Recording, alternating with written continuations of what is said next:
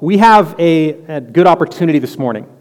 We've been considering the story of God's people, the story of Israel, and the people that uh, we are now grafted into. And it turns out that today, the topic for the entirety of the morning is Abraham. And if there's one thing that I learned about Abraham, I don't know about you, but from the earliest ages, the one thing I learned about Abraham is that he's not just Abraham, he's Father Abraham. And so this entire section that we're looking at today, we're going to start in Genesis chapter twelve, you could begin to turn there, is going to be instructive for many reasons. One, I want to explain why it is that we're going here. We have been reading through and studying and praying over and considering the book of Romans. And in Romans chapter nine and ten, Paul is wrestling with one major question. That is essentially, what happens now to ethnic Israel? Has God rejected his people? Are they going to be lost forever? What is happening with Israel? That's the question. And we just finished chapter ten, and there's going to be a turn, a turn in faith for Paul in Romans chapter eleven, and that is that he's going to say there's a future for Israel. So before we get there in August, we wanted to take some time to rehearse and to remember the story of God's people. So we are going back to think together on what God has been doing through his people down through the ages. That's reason number one. A second reason we're going to Genesis chapter twelve with Abraham is because no one can tell the story of Israel without discussing Abraham. In fact, in Acts chapter seven, we saw last week that Stephen, standing before the high priest, he's there under threat of his life. He begins to speak, and he wants to tell them the story of God's people. He's defending himself, and he starts with this phrase in Acts seven, "The God of glory appeared to our father Abraham." That's how he tells his own story. That's how he tells the high priest he should understand why he's where he is. So it begins with Abraham. Then finally, we're going to be looking at the life of Abraham, and I want to give you an invitation. I want to give you an invitation again to read this story as your story, to think about the reality that what God is doing in Israel is in order to bless us. What God is doing in calling Abraham is in order to call you. What God is giving Abraham as an example is an example that's set forth for us to trust God more fully. So in the biggest of all pictures, we're reading our history, our story. And then furthermore, I believe that it's a good bit of calendar serendipity that, of course, today is Father's Day. And so for many of us, as we reflect on Father Abraham, there will be opportunities. And that is exactly what they are. They are opportunities to identify, to consider what it is that makes fathering important. What makes a father a good father? What is it that sticks in this identity or this role? What is it that sticks in the hearts and the minds of people most influenced by fathering? This will hopefully form and shape the way that we honor our own dads. And then for many of us who hold the mantle and have the responsibility and the wonderful gift that it is to be a father, that we might learn and be challenged and encouraged by Abraham.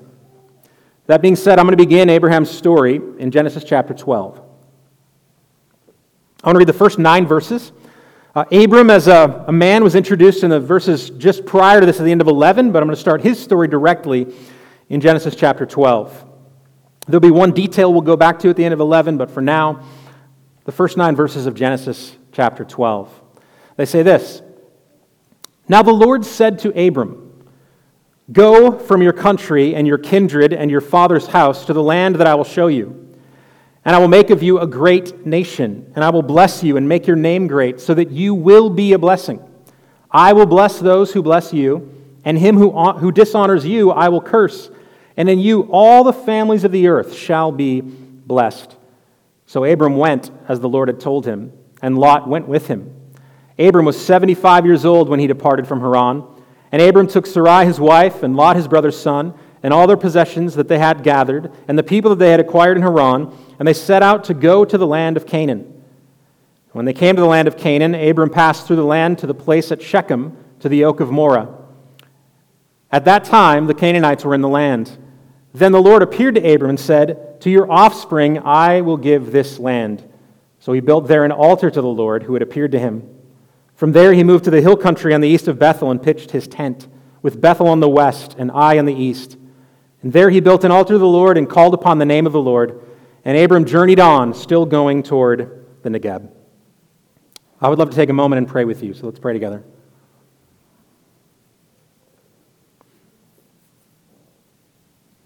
God, I ask that you would encourage us this morning. We certainly could use some life. We could use courage. We've come full of hopes. You've planted in our hearts a sense of eternity, a sense of belonging, a sense of longing for right and wrong in the world, for justice.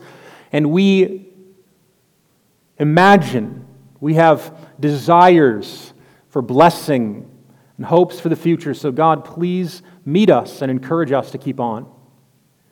We also have brought difficulties and doubts. Many of us are hurting this morning. We're distracted. We do not want to face the things that we need to face.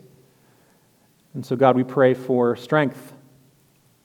Help us to be people of conviction this morning. God, I ask that your word would be what we have learned that it is and confessed that it is, that it would be living and active. May your word cut us, separate what needs to be separated. Help us to be laid bare before you. God, I ask specifically as we study the life of Abraham.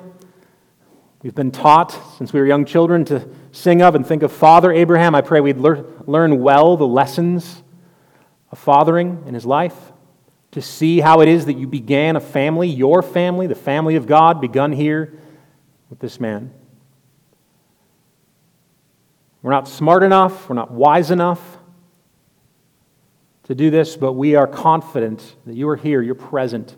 So, Spirit of God, take our minds, take our hearts, and help us to see, to think, to feel, and then to act rightly. We ask that in Jesus' name.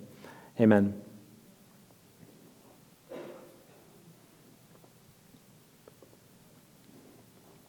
How would you describe your father? My guess is, is that if you're a, a dutiful child, or at least as maybe as a part of the way that you honored your fathers at some time over the last number of hours. Maybe I should say if you already have this done, you're an overachiever. Anybody already fill out a card for dad? I mean, today's the day, if I need to remind you, but maybe you were an overachiever and you have it filled out ahead of time. There came a point when you probably put pencil or pen to paper. You wanted to say something like this, Dad, thank you so much for... Then how do you fill in the blanks? You say, Dad, thanks so much for being funny. For many of us, Dad, thanks so much for always thinking that you're funny. Dad, thank you for working so hard. Or Dad, I always remember how much you love Mom. Or Dad, thank you for being there for me. Or Dad, thank you, X Y Z. How would you describe your father? That's a task that we have before us. How are we going to describe Abraham as the father of Israel? What does it mean that he is the father? And that's what's going to be the most common term for Abraham through the rest of our Bibles. It's when Stephen started with, the God of glory appeared to our father Abraham. How do we describe and what words do we put over the top of his life? Now, there's one dominant word. Abraham is a man of, you could probably fill in the blank, he's a man of faith. Faith is going to be the dominant word, and so it would be unfair and perhaps not truthful for me to say there's any one more defining factor than faith for Abraham. Faith is going to be the, the banner over his life. But I also think there are some characteristics, some descriptions that are tied to faith that mark the way that he lived, and I want us to learn from these and to think on these things.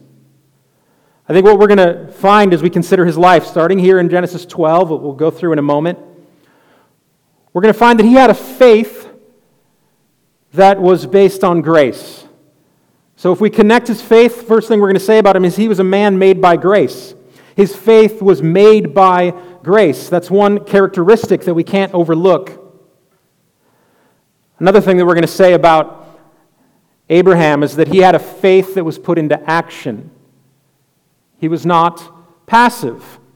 He had a kind of faith that was demonstrable. The people around him, his children, his loved ones, anyone who was influenced by him saw that faith for Abraham meant that he was not docile He was not inactive, but active. So he had faith that was activated. So first, he had a faith that was made by grace. And second, he had a faith that was activated.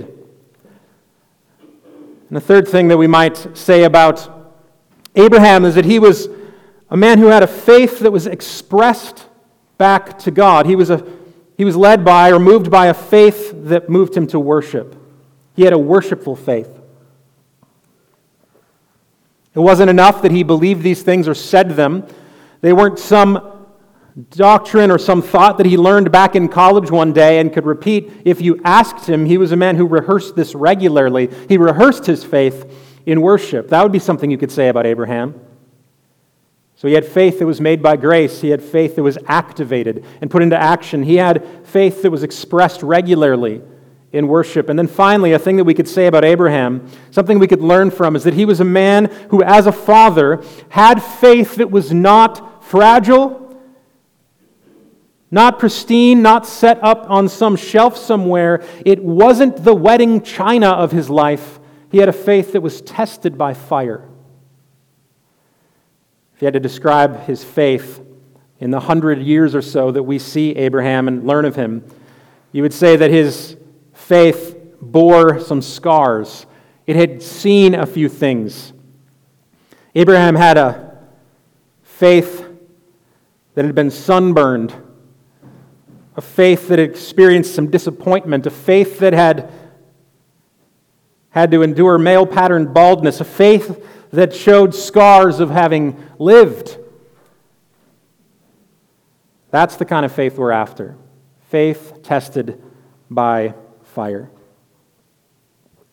So let's consider these together and see if we can't learn what it looks like to be a father, uh, the man that God calls us to be in our families. How does Abraham act in the family of God? Well, the first thing to say about him is that he is He has faith that's made by grace. And by that I mean there's nothing about Abraham that seems all that impressive.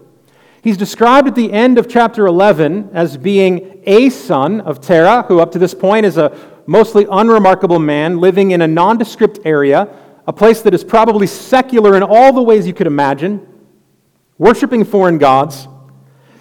The one enduring and endearing quality that Abram has prior to when we find out about him in the beginning of chapter twelve is that he has a wife. A wife, Sarai, who's a dutiful wife, and with him, but even built into that is a measure of disappointment, a measure of something that is not merited. She is, according to verse thirty, without child. She is barren. And so it's this nondescript son of a mostly nondescript man in a nondescript place, worshipping pagan gods, with a wife, but no children, that we come to the beginning of Genesis chapter twelve, and out of nowhere, God initiates. That's what grace is. It's God initiating to someone who has no merit. Out of nowhere, Genesis chapter twelve says, "The Lord said to Abram, go." The fact that God speaks and comes near and sets out and puts his love and his affection and his command, the fact that he gives a command to Abram should strike us as an act of grace. Abraham's life as a father begins with the realization and reckoning with the fact that he did not deserve any of the good things that God was promising him or bringing his way. It doesn't start at the beginning of chapter twelve. "Now the Lord came to the winner of Near Eastern Idol," or whatever you'd call it. I don't know what the cool show is now. H G T. Abraham, he didn't win H G T. Haran's Got Talent. You know what I'm saying? He didn't win a contest. There's no resume here. There's no C V. He doesn't have a list of civic engagements. He didn't qualify for bright futures. He's just a man. And God says, "I'm going to make you a father." And I have to believe that anyone who's experienced fathering feels this in some way. The first time that nurses told me, "Yes, take these children home," I felt totally unqualified. "I'm just a man. Are you serious? I'm supposed to take these humans." Abraham's entire life is marked by and moved by grace. God graciously comes to him. God graciously speaks. More than that, he commands him. And what we're going to find out in the story of Abraham is that wherever God commands, that is the same thing as blessing.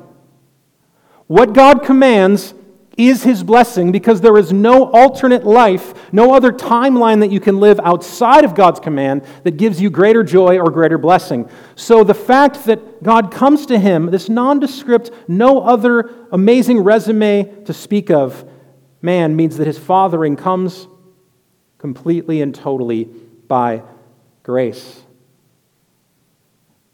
What the world needs, what God's people needed, is not a self-made man, not a winner of a contest, not a someone who is proud of their own achievements, not someone who said, God, I'm going to do it on my own and impress you, then we'll partner together. No. What God's people needed was a father made by grace. The story of Abraham's life all throughout is going to be unmerited favor. He does not live a perfect life. He sins, and he needs grace. He does not live a perfectly faith-filled life. He doubts, and he needs grace. All that he receives is from the hand of God. There are seven promises given to Abraham, just rapid fire. God could not wait to hand out these commands. He's one command, go from your country, and then here's the blessings that will follow. I'll make you a great nation. I will bless you. I'll make your name great. You will be a blessing. I'll bless those who bless you. I will curse those who curse you. And then finally, the defining blessing of all that is given to Abraham, the one that makes us here in twenty twenty-two talk about him, that through this father, all the families of the earth will be blessed. All the families of the earth will be blessed through this one father.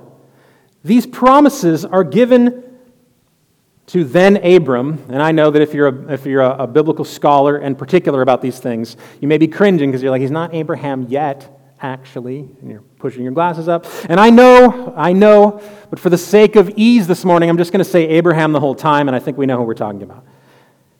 So Abraham receives these promises for no other reason than God is gracious. And I think the things that makes him endearing, or something we can learn from him, is that any father worth his salt is someone who would be able to look back and say, I am not a self-made man. I am not a father of my own devices. What I have received has come from God. This motivates us in a few different ways. Being a person whose faith or whose fathering is made by grace means that we will be humbled, not proud. He is not a proud father. He is one that is received and is therefore humble. More than that, when we understand that all we've been given is a gift of God, something we did not merit, but it has come from him, it will make us responsible in a way that nothing else can. Because Abraham learns something, and it moves us to the next characteristic of his faith. He knows that he is received by grace from God, and it moves him not only to be humbled, but he has a responsibility now. Father Abraham is one whom God has set responsibility. Because he is received, he must act. That's a second thing we could say, something that is very notable about Abraham's faith. Not only is it forged by grace and carried along by grace, but it moves him to act. Verse four says so plainly, so Abram went. What God told him, what God gave him, how God moved near him and gave him these promises, Abraham put into action. He did not sit by passively. He knew that in reckoning in his heart and his mind that God was and that God is a giver of blessing and promises for those who trust him, his faith was put on display. My favorite professor in seminary described theology as application of the Word of God by persons, by people, to all of life. I love this definition because it means theology is not something kept in a book on a shelf. That what we learn about God, when we learn about God, it's to be applied, it's to be internalized, it's to show up somewhere in the way that we live. And everything about Abraham's life, from the moment that he receives the grace of God, is different. It's put into action. He moves. In order for him to move, he must have been convinced, convinced of at least the following. God is. We have no record that he knew of God before this. He is convinced that God is. Not only that God is, but he is trustworthy. He is the true God. More than that, that his promises would come true. And that he could look at his life, his father's house, his wife, his brother, the people around him, and he can say, we must leave and go. I don't know where we're going, but sacrifice is nothing compared to the trustworthiness of God. Abraham had a kind of faith that allowed him to sacrifice and call other people to sacrifice because he was sure of the blessings that would come. He moved. Many of us stumble over the examples of faith that we've been given or handed down because many times they seem so sterile. It's a faith that seems like it's been put on a shelf, a faith that seems like mere assent. But Abraham offered to all of his offspring and anyone near him a faith that was put into action, a faith that obeyed, a faith that moved. And it was this faith, this response of grace and faith that moved God then to give him a covenant, a relationship with him, to bind him together. It was this faith that moved that brings us to Genesis chapter fifteen. We read verses five and six of Genesis fifteen. God brings Abraham outside and says to him, look toward heaven and number the stars if you're able to number them. You know, just imagine before light pollution, and you can see a lot of stars if you were able to number them. And then he said to him, so shall your offspring be. And he, being Abraham, believed the Lord, and he counted it to him as righteousness. This faith that trusted in God's promises, trusted enough to move, trusted enough to be put on display, it was this kind of faith that God reckoned as righteousness. I believe that what we can learn from this is that we ought to be careful about a kind of faith that is mere lip service, that there is a sort of faith that is without works and is therefore dead. And Abraham demonstrates not only a deep-seated belief in God, but a life that matches movement in that regard. So I can think of moments. Can you think of moments when Abraham put his faith into practice, he obeys immediately and marches on not knowing where he's supposed to go? You can recall here in the moment when God points to the sky and he sees the stars that Abraham says, yes, I believe, and it is in this belief that he is reckoned righteous. I can recall a time when Abraham was commanded to sacrifice his own son, and he dutifully does so. I think to myself, this is a kind of faith that is demonstrated and I want to imitate. We can learn from Abraham's faith in the when he when he nails it, when he gets it right. But here's the thing. I believe we can also learn from Abraham in the moments that he gets it wrong. Because just as often, Abraham struggles with his actions because he does not believe. There's times when doubt comes in. His faith is not pristine, but it is persistent. An adage as old as time. It wasn't only when he was upright, but what he did when he fell down that mattered, right? He falls down, he gets back up. Abraham is a man of persistent faith. We can learn from him in the moments of his weakness as much as we can in the moments of when he nails it. I have to confess to you that when I think of fathering, my vision, my dream is that I'm carried along from one moment of fathering glory to the next. I want everyone around me, including my children, to learn from my strengths. The times when you're basically Superman. I heard a story of a dad recently that made me think, yeah, that's how I want to be and how I want to be remembered. I heard a little girl's voice full of joy and her eyes light up, describing a moment when her dad had spent a couple of weeks ahead of time preparing for them to go on a camping trip. He spent hours going up and down a river, charting out a treasure map, and burying in the sand glass jars of jelly beans, and leaving them there for weeks And then when he gets on the canoe with his family to go, he goes on ahead and drops a bottle out with a little note and a map, and then plays it all cool, like he didn't know it was there, so his kids could find it. And they spend the next few hours going and delighting in the candy that they're digging up so they can have it while they're camping. And I'm listening to this story, and I'm just thinking, I quit. I'll never dad again. It's just over. You can't top this. And I think of that story, and I think, yeah, that's what that father wanted. He wanted his moments of glory. He's caped. He basically, he's Superman. Dads, you want your greatest strengths, the moments when you believed and you acted and you did everything perfect, you want that to teach and instruct. And I believe there will be moments like that. But one of the amazing things about Abraham's life is that it's all on display for us, these hundred years. And there's many moments when what we learn from him, just as instructive of moments when he's caped and perfect in faith, is what he does when he fails.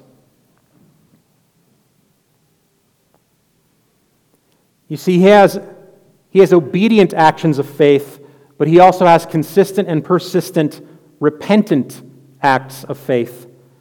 He just keeps coming back. For a father, it is just as important to be caped and righteous in the moments he spends with God. It is just as important to glory in those as it is to glory in the moments when he tells all of those around him, I missed it, I missed the mark, but God is still faithful and I'm going back.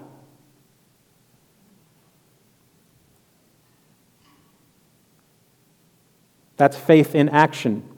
It leads to both obedience and repentance. And this example from Abraham is wildly productive in the life of Israel. Because all of us know that we can't be pristine all the time. And so we, as the children of Father Abraham, and our offspring and the people around us are going to be looking, what does action look like when you fail, Dad? The question becomes, is it demonstrated? Demonstrated in action of obedience and repentance. So Abraham is faith that is made by grace. He receives grace of God, and it moves him to faith, but not just any old faith. It's a faith that is put into action. Third, a thing that we see from Abraham, and it's mentioned here and then stays for the rest of his life, he insists on worship. It's faith that is expressed. He rehearses these things. So we read twice in Genesis chapter twelve that while he's going at particular places, he pauses and he builds an altar. When God blesses, Abraham responds by expressing aloud what he has received. He pauses to build altars. He pauses to call upon the name of the Lord. And in that way, I would say that we learn from Abraham as a father, not only in his going. You see, Abraham was going, going, going. These are months-long journeys across the desert. Can you imagine all that's entailed in, in herding sheep or cattle or whatever else along? He was busy in the provision of life.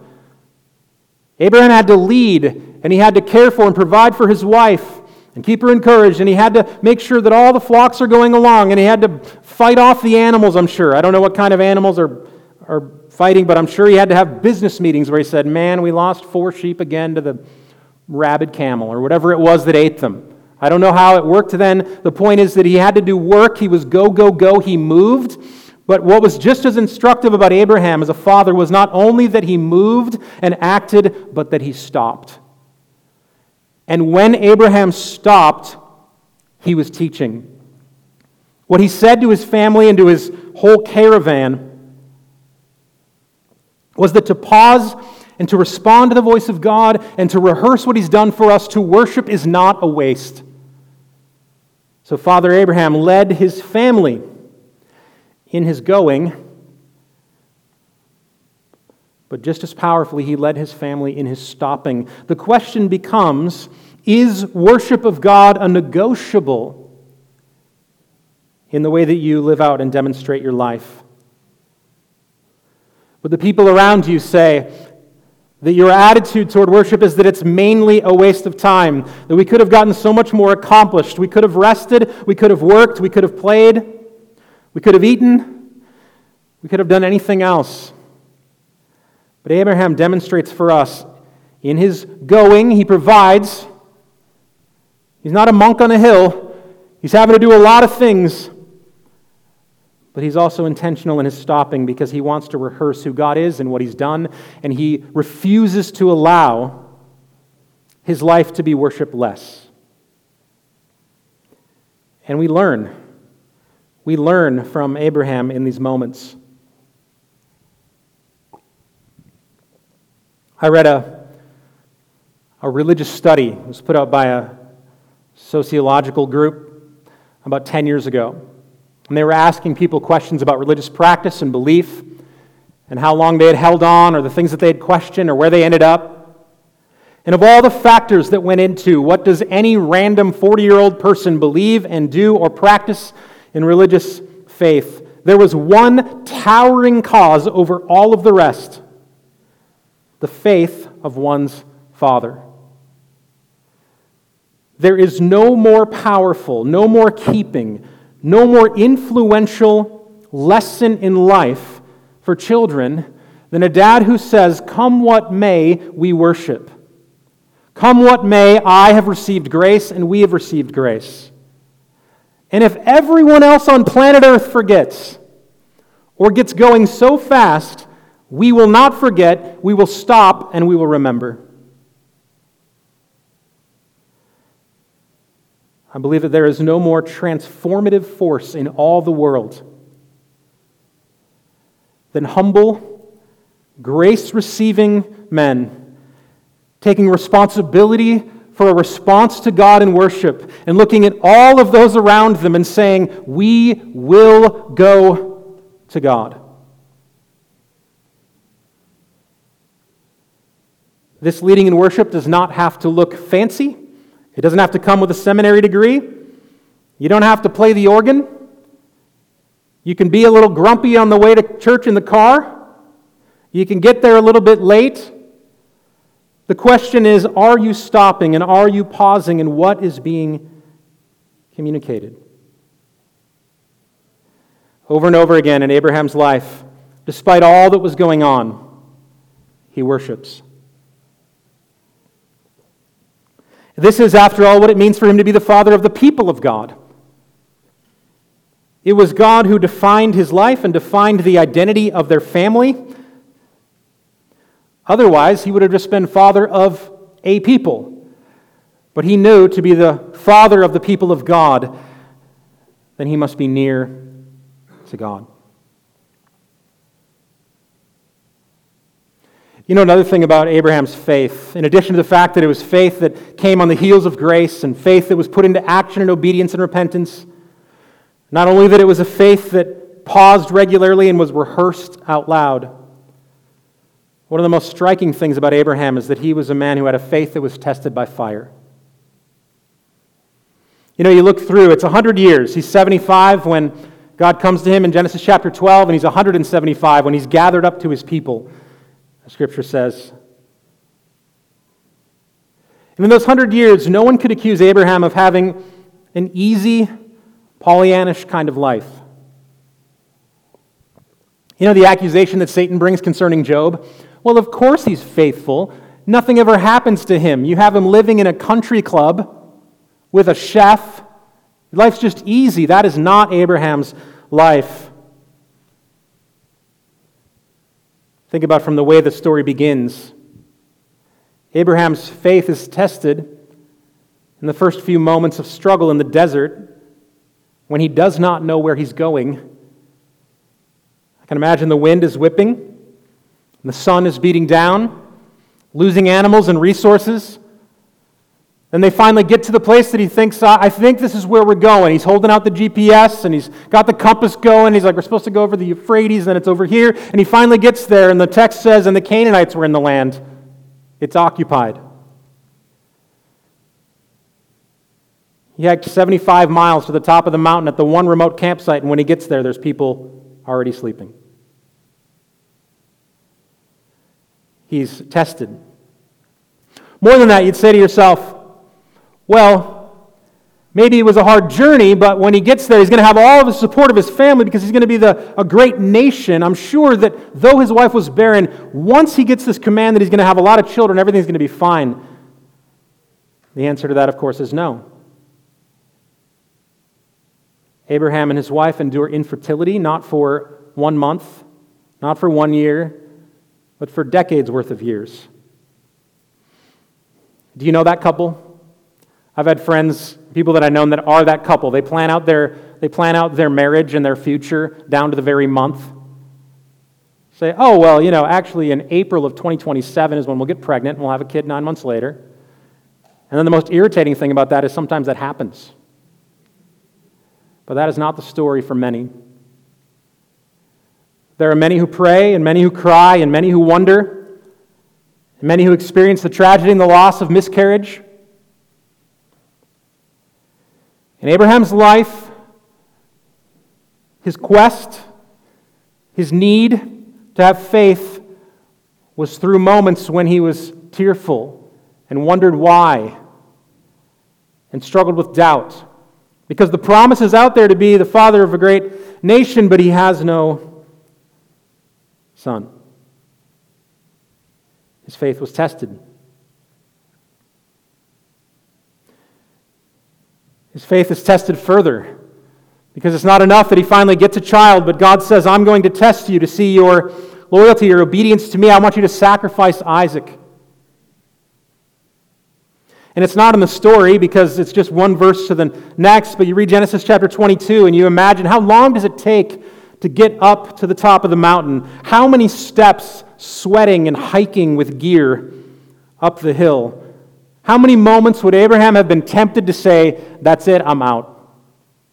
I can't do it. But instead, Scripture tells us in Hebrews that he believed that God was able to bring life even through death, that he would resurrect Isaac if necessary, and so he walks in a faith that is tested by sacrifice. Stephen tells us later of Abraham, and summarizing his story in Acts chapter seven, that of all of the promises for the land, which we just read about in Genesis chapter twelve, not one inch, not one foot was given to Abraham.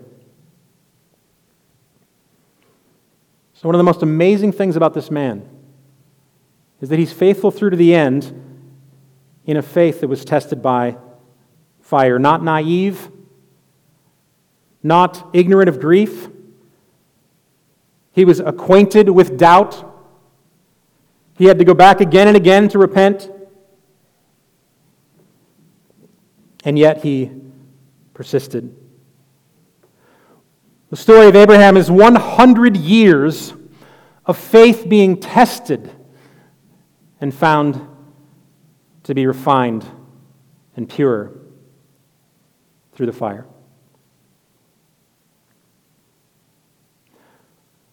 I recall so many times growing up that I neglected in my immaturity the true lessons that I was lear- learning from my dad. I suppose there was a lot of times that I wished that my dad would have taught me by gathering me around a fireplace and lighting his pipe and talking about Chesterton. But that did not happen.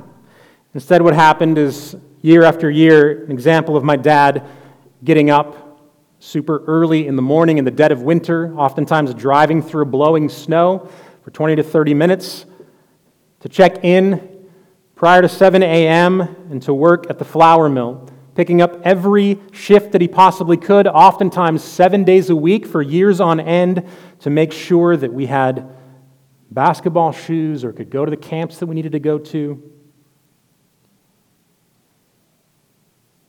And so often, in my immaturity, it was easy to tease and to say, wow, Dad, you're taking a nap again, huh?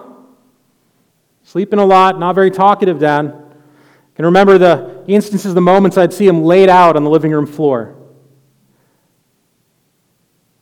He'd be sleeping, and I'd think to myself, well, this is going to be funny, because the other thing about it is through all that work, there were times that he sustained injuries, and watching my dad get up from a long nap on the floor was about a twenty-minute process. Shamefully, many times to my delight. It looked pretty funny. Take him like a minute and a half to move one knee. He'd roll over and get up and stay there for a while until he could move. What I didn't realize is that my dad was teaching me steadfastness showing me what it looked like to keep working. Showing me what it looked like to provide for a family.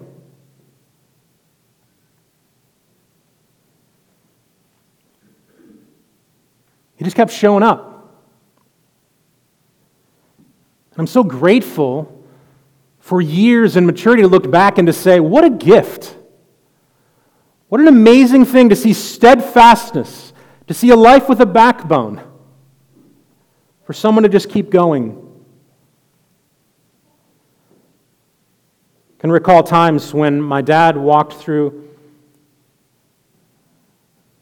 the illness, devastating cancer in his sister, who was his connection to his family, his one delight, a believer, a source of joy, encouragement to our family. I watched him wrestle with seeing her decimated and lost.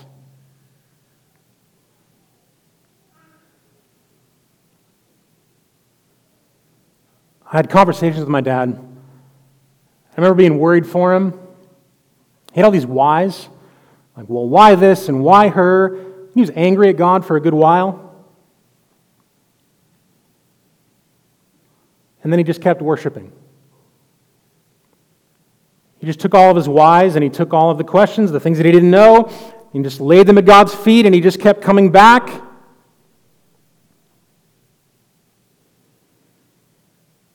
He found healing and hope.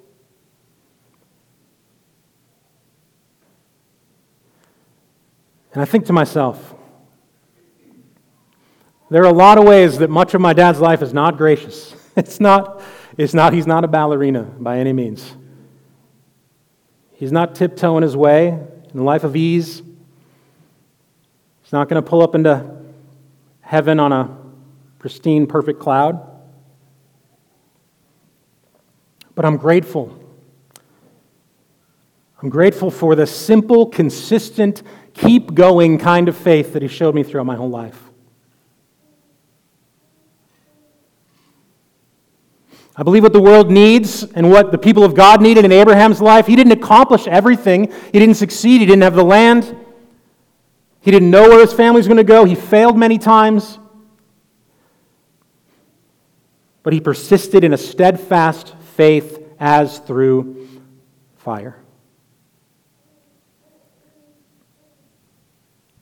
And what we have in Abraham, the reason that he's remembered, the reason he's an encouragement is because he was a father with, with a backbone, a father with a belief, a father with conviction, a kind of faith that moved towards God when it was difficult.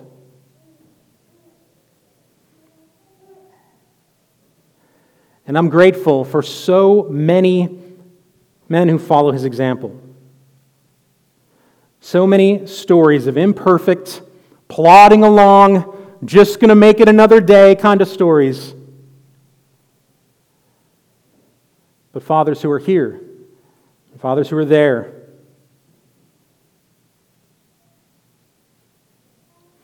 Ultimately, you may say, well, what does, we're reading, I remember we were reading Romans a while ago, and then we went to Acts seven, and what does this story have to do with me? I want to look at Galatians chapter three to remind you what it has to do with you.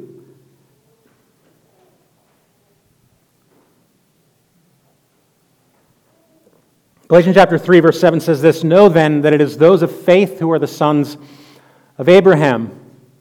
And the Scripture, foreseeing that God would justify the Gentiles by faith, preached the gospel beforehand to Abraham, saying, 'In you shall all the nations be blessed.'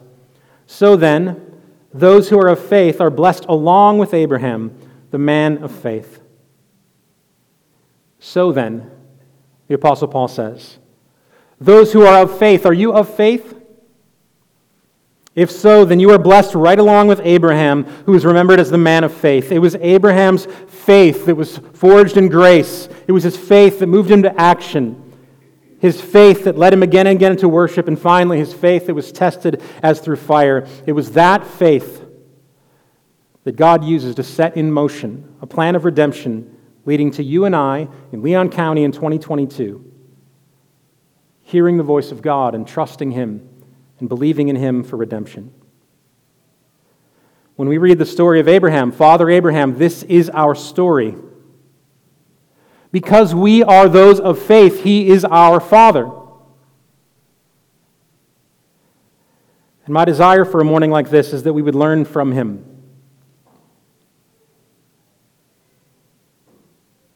So my invitation for you is to see that in the story of Abraham, that God was working for you. In the story of Abraham, God was blessing a people, creating a people so that you would be blessed. That in the story of Abraham, he was promising a seed. That one day, through Abraham's line, a son would come. That he would live a perfect life that you and I could not live. That's what the righteousness of Jesus is. It is the holiness that we need but cannot accomplish. And that that same offspring, that same son, would eventually die a sinner's death to exchange his life for yours. So that all the promises of blessing and remaining and future that were given to Abraham through Christ would come to fruition to all of those who would believe. The encouragement this morning is for us to be like our faithful Father of faith and believe. Let's pray.